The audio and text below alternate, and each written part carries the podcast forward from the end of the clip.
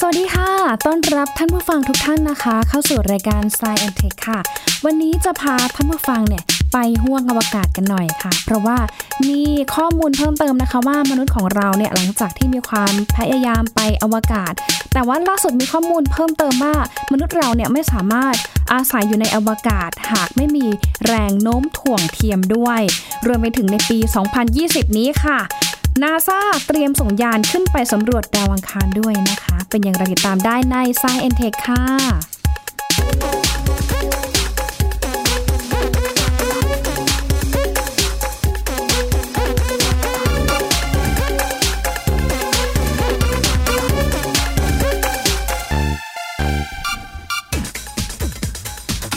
ว่ากันว่ามนุษย์นั้นนะคะไม่สามารถอาศัยอยู่ในอวกาศได้หากไม่มีแรงโน้มถ่วงเทียมค่ะเพราะว่ามนุษย์ในยุคปัจจุบันนั้นถูกเรียกว่าโฮโมเซเปียนส์ที่มีวิวัฒนาการขึ้นมาบนโลกนี้เมื่อประมาณ สองแสน ปีที่ผ่านมา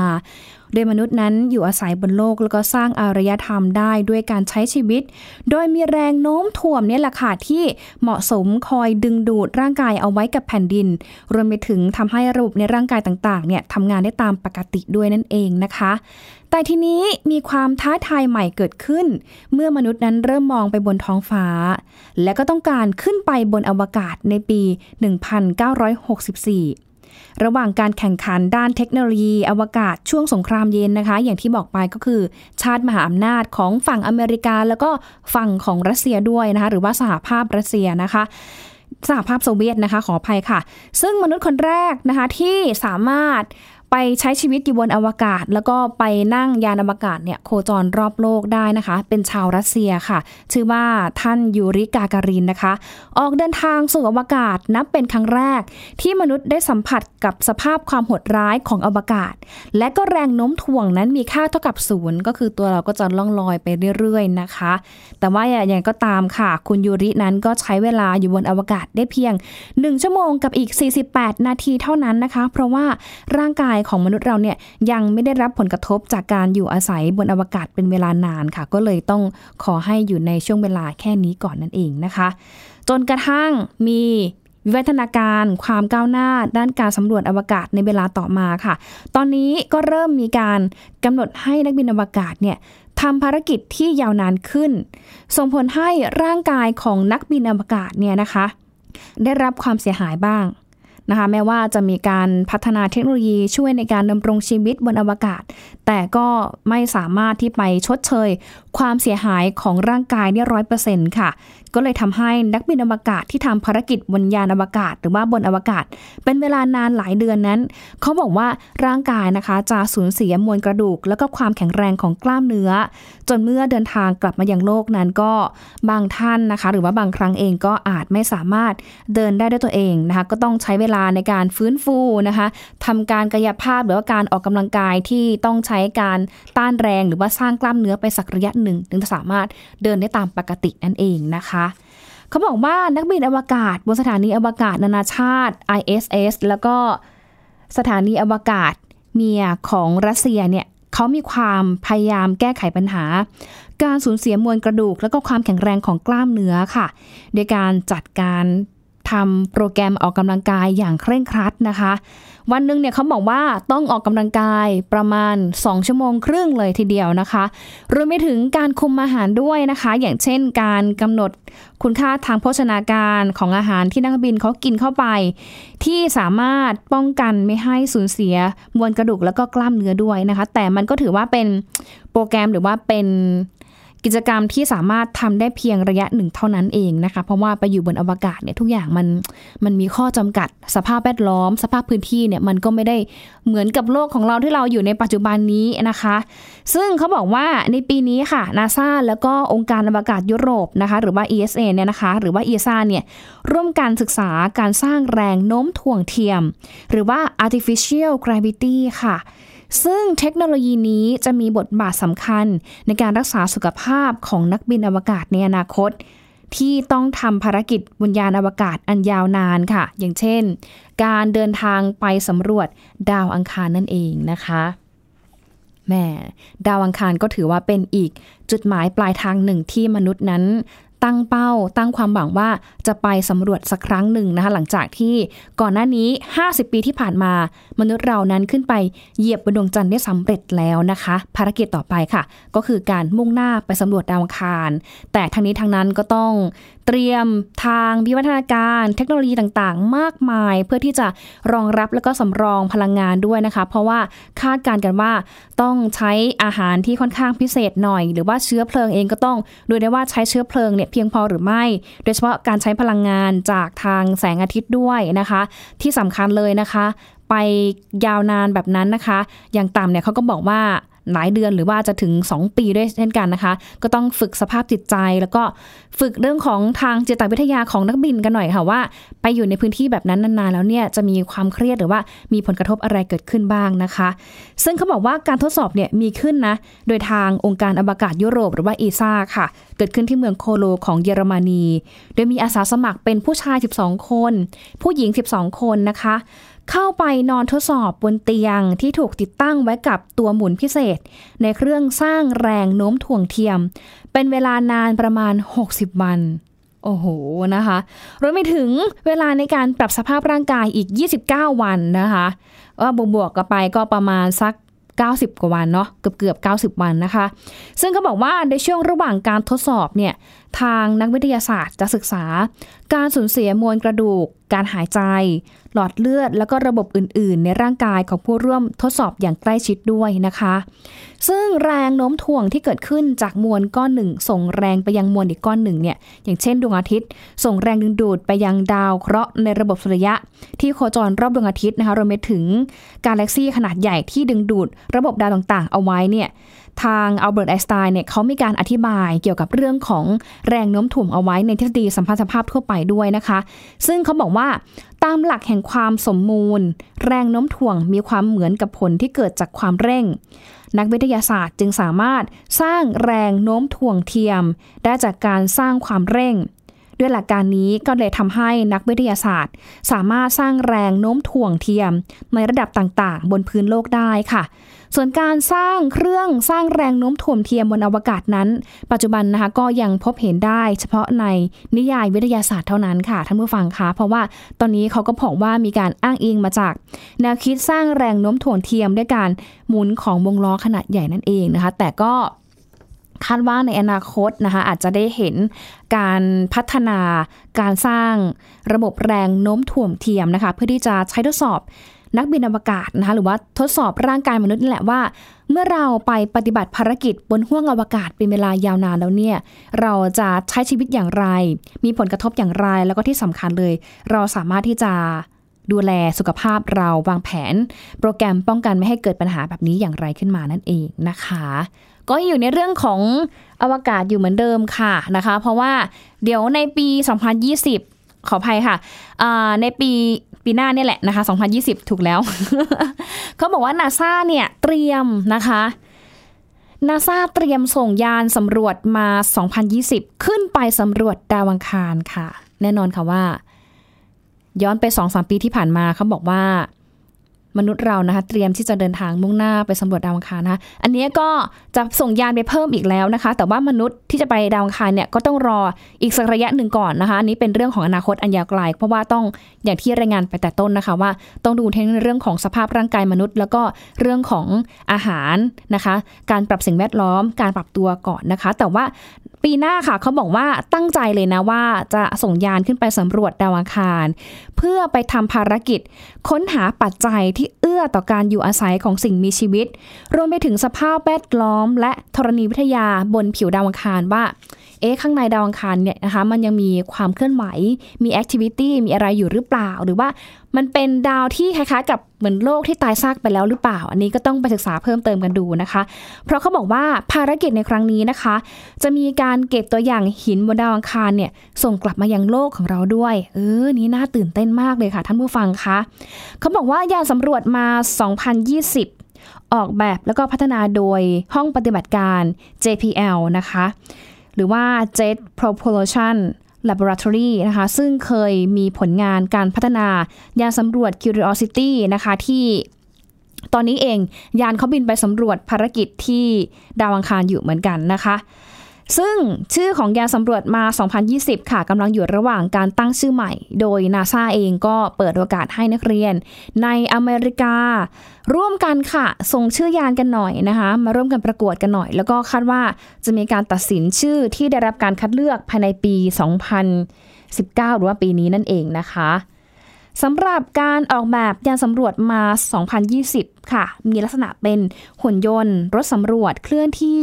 ด้วยล้อพิเศษหกล้อคล้ายกับยานสำรวจ Curiosity ค่ะแต่ว่าได้รับการปรับปรุงให้มีเทคนิคที่ดีกว่ายานสำรวจมาอื่นๆด้วยนะคะ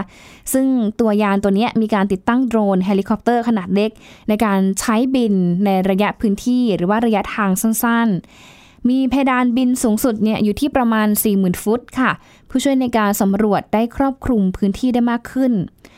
ตัวยานนะคะมีการใช้พลังงานไฟฟ้าที่ผลิตจากพลังงานความร้อนหรือว่าพลังงานกัมมันตรังสีพลูโทเนียมสองสามแปดค่ะที่สามารถให้พลังงานความร้อนเพื่อที่จะผลิตกระแสไฟฟ้าและก็รักษาระบบขับเคลื่อนของยานไม่ให้แข็งตัวจากอุณหภูมิที่เยือกแข็งของดาวอังคารด้วยเช่นกันค่ะซึ่ง NASA เองนะคะมีกำหนดส่งยานสำรวจมาสองพันยี่สิบเนี่ยขึ้นสู่ห้องอวกาศนะคะในช่วงวันที่สิบเจ็ดกรกฎาคมถึงวันที่ห้าสิงหาคมปีสองพันยี่สิบปีหน้านะคะกลางปีหน้านะโดยยานเองมีกำหนดการเดินทางลงจอดบนดาวอังคารบริเวณที่เรียกว่าแอ่งหลุมเยเซโรนะคะในวันที่สิบแปดกุมภาพันธ์สองพันยี่สิบเอ็ดนะคะนั่นก็หมายความว่าตัวยานมาสองพันยี่สิบเนี่ยก็น่าจะเดินทางนะคะไปประมาณสัก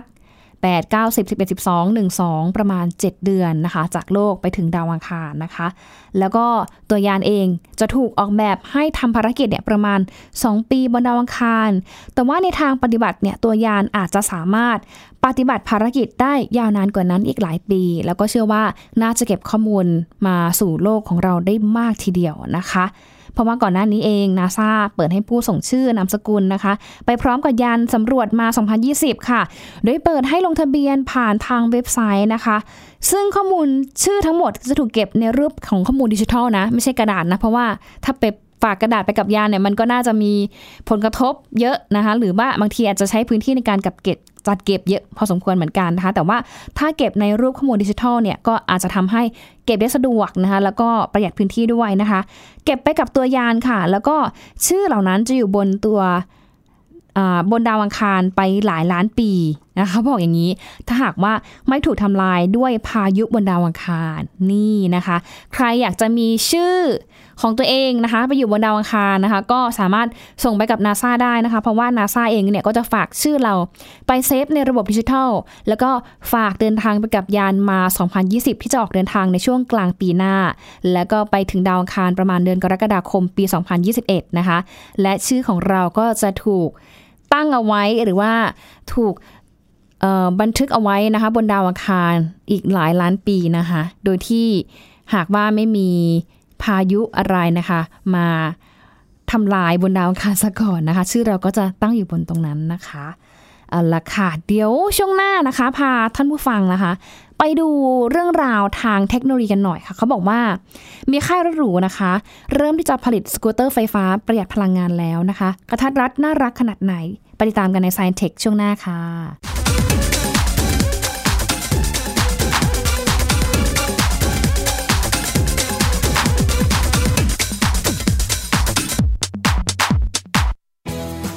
พี พี เอส Digital Radio Infotainment for All สถานีวิทยุดิจิทัลจากไทย พี บี เอส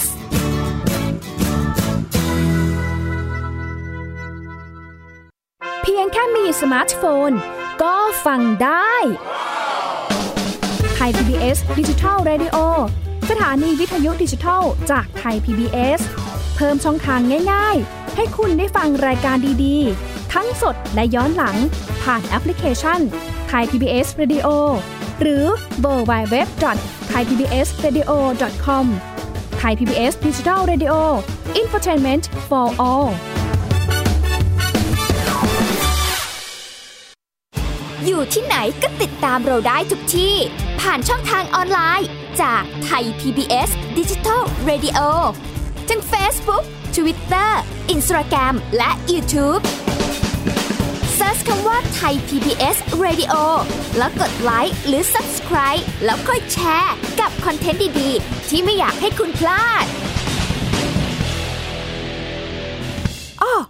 เรามีให้คุณฟังผ่านพอดแคสต์แล้วนะ wow. วันนี้การดูข่าวของคุณจะไม่ใช่แค่ในทีวีไทย พี บี เอส ให้คุณดูข่าวได้หลากหลายช่องทางถูกน้ำท่วมเต็มพื้นที่เว็บไซต์ ดับเบิลยู ดับเบิลยู ดับเบิลยู ดอท ไทยพีบีเอส ดอท โอ อาร์ ดอท ทีเอช สแลช นิวส์ Facebook thaipbsnews Twitter แอท ไทยพีบีเอสนิวส์ YouTube thaipbsnews ไหลล้นทะลักเข้ามานะกดติดสนันในการข่าวพร้อมร้องกับหน้าจอไร้ขีดจำกัดเรื่องเวลาเข้าถึงรายละเอียดได้มากกว่าไม่ว่าจะอยู่ณจุดไหนก็รับรู้ข่าวได้ทันที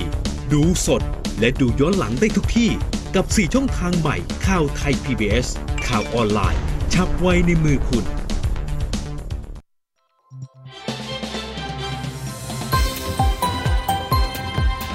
คุณกำลังรับฟังไทย พี บี เอส Digital Radio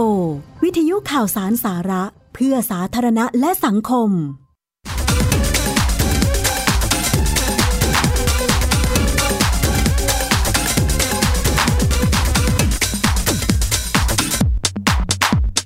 มามามาฟัง Science Tech ช่วงที่สองกันค่ะพาท่านผู้ฟังไปดูนวัตกรรมกันหน่อยนะคะเป็นสกูตเตอร์ไฟฟ้าเออจริงๆแล้วเนี่ยก็ผลิตกันมาหลายเจ้าแล้วแหละนะคะแต่ว่าเขาบอกว่าตอนนี้นะคะเริ่มที่จะมีกระแสหรือว่ามีเทรนด์เนี่ยที่ค่ายรถต่างๆมีความพยายามที่จะผลิตสกูตเตอร์ไฟฟ้าออกมาใช้กันมากขึ้นแล้วค่ะเพราะว่าพาหนะเคลื่อนที่ขนาดเล็กเนี่ยกำลังจะเป็นมากกว่าคำพูดไร้สาระแล้วก็กำลังที่จะเป็นหนทางที่ให้รักษาฐานลูกค้าที่กำลังจะเลิกใช้รถยนต์ด้วยและนี่แหละค่ะที่เป็นเหตุผลว่าเอ๊ะทำไมค่ายรถหรูเนี่ยต่างหันมาให้ความสำคัญกับการผลิตพาหนะขนาดเล็กเคลื่อนที่ได้ค่ะอย่างเช่นค่าย Mercedes-Benz นะคะซึ่งเขาบอกว่าค่ายรถหรูล่าสุดเนี่ยหันมาประกาศว่าจะผลิตสกูตเตอร์ไฟฟ้าที่จะผลิตออกสู่ตลาดในปีสองพันยี่สิบภายใต้ชื่อแบรนด์แบรนด์หนึ่งด้วยนะคะขณะเดียวกันเองค่ะค่าย บี เอ็ม ดับเบิลยู นะคะก็ประกาศเมื่อเดือนพฤษภาคมที่ผ่านมาว่าจะผลิตสกูตเตอร์ไฟฟ้าทั้งระบบไฟฟ้าแล้วก็ใช้ระบบพลังเท้าด้วยนะคะภายใต้แนวคิดสกูตเตอร์เมืองผลิตโดยบริษัทแห่งหนึ่งนะคะที่ทำกับเบนเนี่ยแหละนะคะเป็นพันธมิตรกันนะคะแล้วก็คาดว่าสนุนราคานะน่าจะอยู่ที่ประมาณสองร้อยยูโรนะคะสำหรับรุ่นพลังงานไฟฟ้าแล้วก็ราคาหนึ่งร้อยยี่สิบยูโรสำหรับสกูตเตอร์เด็กด้วยนั่นเองนะคะเขาบอกว่าตัวสกูตเตอร์เนี่ยจากค่ายรถหรูเนี่ยนะคะบางค่ายนะคะใช้เวลาชาร์จนานสองชั่วโมงค่ะวิ่งได้ในระยะทางประมาณเจ็ดไมล์กว่าๆนะคะแล้วก็ทำความเร็วสูงสุดนะคะได้ประมาณสิบสองไมล์ต่อชั่วโมงด้วยนะคะก็สามารถที่จะพับได้นะคะแล้วก็มีน้ำหนักน้อยกว่ายี่สิบปอนด์หรือว่าประมาณสิบกิโลนะคะถ้าเทียบระยะทางนะคะหนึ่งไมล์นะคะเอ่อ เจ็ดจุดห้า ไมล์เนี่ยนะคะจะเท่ากับประมาณแป๊บหนึ่งนะคะเดี๋ยวหญิงกำลังเสิร์ชให้นะคะเผื่อเป็นข้อมูลในการตัดสินใจนะคะสำหรับหลายๆท่านที่จะหันมาใช้พาหนะทางเลือกนะคะว่าเอ๊ะถ้าเราจะหันมาใช้สกูตเตอร์ไฟฟ้าเนี่ยจะมีความคุ้มได้คุ้มเสียขนาดไหนนะคะเพราะว่าถ้าเป็นการชาร์จแบตนานสองชั่วโมงนะสกูตเตอร์ไฟฟ้าเนี่ยเขาบอกว่าจะสามารถวิ่งได้ระยะทางประมาณสิบสองกิโลเมตรนะคะแล้วก็ถ้าเป็น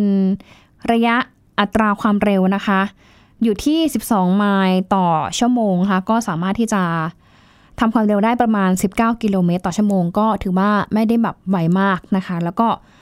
ค่อนข้างปลอดภัยด้วยนะคะน้ำหนักก็ประมาณสักสิบกิโลนะคะสิบกิโลกรัมนะคะส่วนอีกค่ายหนึ่งค่ะเขาบอกว่าค่าย Audi เตรียมที่จะส่งสกูตเตอร์ไฟฟ้านะคะลงตลาดในสิ้นปีหน้าค่ะซึ่งตัวสกูตเตอร์เนี่ยก็จะหนักเหมือนกันนะคะประมาณสิบกว่ากิโลกรัมนะคะแล้วก็วิ่งได้ประมาณสักสิบเก้ากิโลเมตรนะคะภายใต้แนวคิดขับมือเดียวคล้ายๆกับเล่นสเก็ตบอร์ดแบบมีที่จับนี่นะคะคาดว่าราคาก็เนาะๆนะคะ สองพัน ยูโรนะท่านผู้ฟังลองไปคูณกับค่าเงินปัจจุบันอยู่นะคะว่าอยู่ที่ประมาณ สามสิบถึงสี่สิบ บาทต่อหนึ่งยูโรนะคะ ส่วน Volkswagen ค่ะเขามีการประกาศแนวคิดเรื่องของการผลิตสกูตเตอร์ไฟฟ้า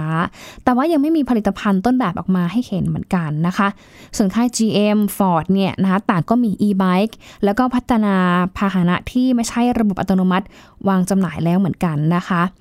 ส่วนข้อมูลจราจร ไอ เอ็น อาร์ ไอ เอ็กซ์ นะคะที่มีสำนักงานใหญ่อยู่ที่กรุงวอชิงตันของอเมริกาเนี่ยเขารายงานวิเคราะห์ข้อมูลเมื่อต้นเดือนที่ผ่านมานะคะว่า สี่สิบแปดเปอร์เซ็นต์ ของจำนวนเที่ยวการเดินทางด้วยรถยนต์ในย่านใจกลางเมืองที่มีการจราจรแออัดนั้นถูกแทนที่ด้วยสกูตเตอร์ไฟฟ้าและพาหนะเล็กๆที่สามารถเคลื่อนที่ได้ค่ะในรัศมีการเดินทางประมาณสามไมล์นะคะหรือประมาณสักสามถึง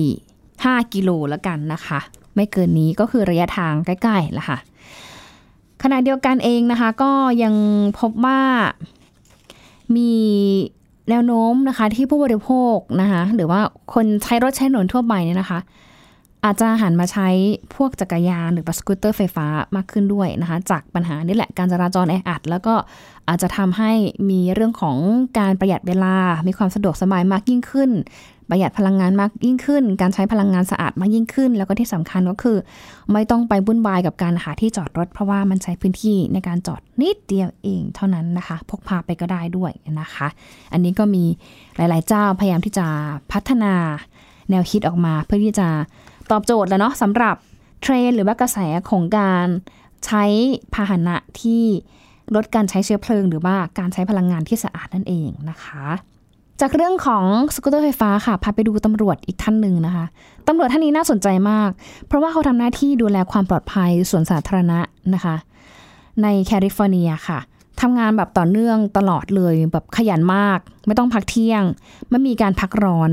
ไม่มีการขอขึ้นเงินเดือนไม่รับเงินเดือนด้วยไม่มีระบบประกันสุขภาพด้วยค่ะเพราะว่าเขาคือตำรวจโรบอคอป เค ไฟว์ หรือว่า เค ไฟว์ นะคะแล้วก็ตอนนี้นะเห็นภาพแบบเหมือนในทีวีเหมือนในหนังใช่ไหมตอนนี้ เค ไฟว์ เนี่ยเอามาใช้งานได้จริงแล้วนะคะเป็นตำรวจที่แบบลาดตระเวนดูแลความปลอดภัยตามสวนสาธารณะต่างๆในรัฐแคลิฟอร์เนียของสหรัฐอเมริกานะคะอย่างที่เมืองฮันติงตันพาร์คนะคะของรัฐแคลิฟอร์เนียค่ะเขาก็ใช้ Robocop หรือว่าตำรวจหุ่นยนต์ดูแลความปลอดภัยให้ด้วยตลอดยี่สิบสี่ชั่วโมงแบบไม่มีวันหยุดเลยนะคะขยันมากเพราะว่าหน้าที่หลักของตำรวจโรบอคอปท่านนี้นะคะก็คือคอยสอดส่องแล้วก็บันทึกภาพเคลื่อนไหวเพื่อสร้างความปลอดภัยนั่นเองนะคะซึ่งรุ่นนี้เขาบอกว่าถูกออกแบบมาเพื่อดูแลความปลอดภัยในพื้นที่สาธารณะค่ะอย่างเช่นโรงพยาบาลที่จอดรถสนามบินนะคะรวมไปถึงตามสวนสาธารณะต่างๆด้วยนะคะซึ่งทางคุณคอสโมโลซาโนค่ะหัวหน้าตำรวจเมืองฮันติงตันพาร์คเนี่ยบอกว่าหุ่นยนต์ตัวนี้นะมีกล้องแบบหมุนแบบได้รอบทิศทางเลยนะคะสามร้อยหกสิบองศาแล้วก็สามารถบันทึกภาพได้ค่ะแม้ว่าช่วงเวลาที่บันทึกภาพนั้นจะเป็นช่วงเวลากลางคืนหรือว่าเป็นพื้นที่ที่มีแสงน้อยก็ยังสามารถที่จะบันทึกภาพได้อย่างชัดเจนรวมถึงการมีปุ่มขอความช่วยเหลือฉุกเฉินนะคะที่เชื่อมต่อกับศูนย์ที่มีทีมงานคอยดูแลตลอดเวลาค่ะโดยตำรวจสามารถเห็นภาพสถานการณ์ในพื้นที่ผ่านกล้องของหุ่นยนต์ได้สำหรับเส้นทางการตรวจนั้นก็จะมีการเขียนโปรแกรมมาวางไว้ล่วงหน้าแล้วว่าต้องเดินทางไปตรวจที่ไหนหรือบางครั้งเองก็สามารถที่จะปรับเปลี่ยนเส้นทางแล้วก็กิจกรรมที่ทำได้เหมาะสมกับสถานการณ์ได้นั่นเองนะคะซึ่งเขาบอกว่าตัวอย่างความสามารถที่น่าสนใจของ Robocop นี้ก็คือสามารถที่จะบันทึกเลขทะเบียนรถที่ผ่านไปมาเพื่อเปรียบเทียบกับทะเบียนประวัติของรถที่ถูกขโมยผ่านระบบออนไลน์ด้วยนะคะแล้วก็ยังสามารถที่จะระบุตำแหน่งของโทรศัพท์ iPhone ที่สูญหายตรวจสอบจากเลขเฉพาะของมือถือแต่ละเครื่องได้ค่ะเก๋มากและที่น่าสนใจก็คือมี self charging ค่ะเป็นหุ่นยนต์ที่สามารถเพิ่มพลังงานให้ตัวเองได้เมื่อระดับแบตเตอรี่ลดลงนั่นเองนะคะซึ่งนายกเทศมนตรีของเมืองฮันนิตันพาร์คเนี่ยอธิบายเหตุผลที่สนับสนุนให้มีการใช้โรบอคอปท่านนี้ว่าสวนสาธารณะแห่งเมืองขนาดใหญ่ของเมืองเนี่ยนะคะเขาจะกังวลมากเลยในเรื่องของความปลอดภัยเพราะฉะนั้นเองก็เลยต้องการตำรวจนะคะในการช่วยสอดส่องตลอดยี่สิบสี่ชั่วโมงหรือว่าเจ็ดวันต่อสัปดาห์เลยทีเดียวนะคะ สำหรับโรบอคอปค่ะมีเงินค่าใช้จ่ายในการบำรุงเนี่ยประมาณ เจ็ดหมื่นห้าพัน ดอลลาร์สหรัฐหรือประมาณ สองล้านสามแสน บาทต่อปีแล้วก็อาจจะมีการอัปเดตซอฟต์แวร์เพื่อให้มีความ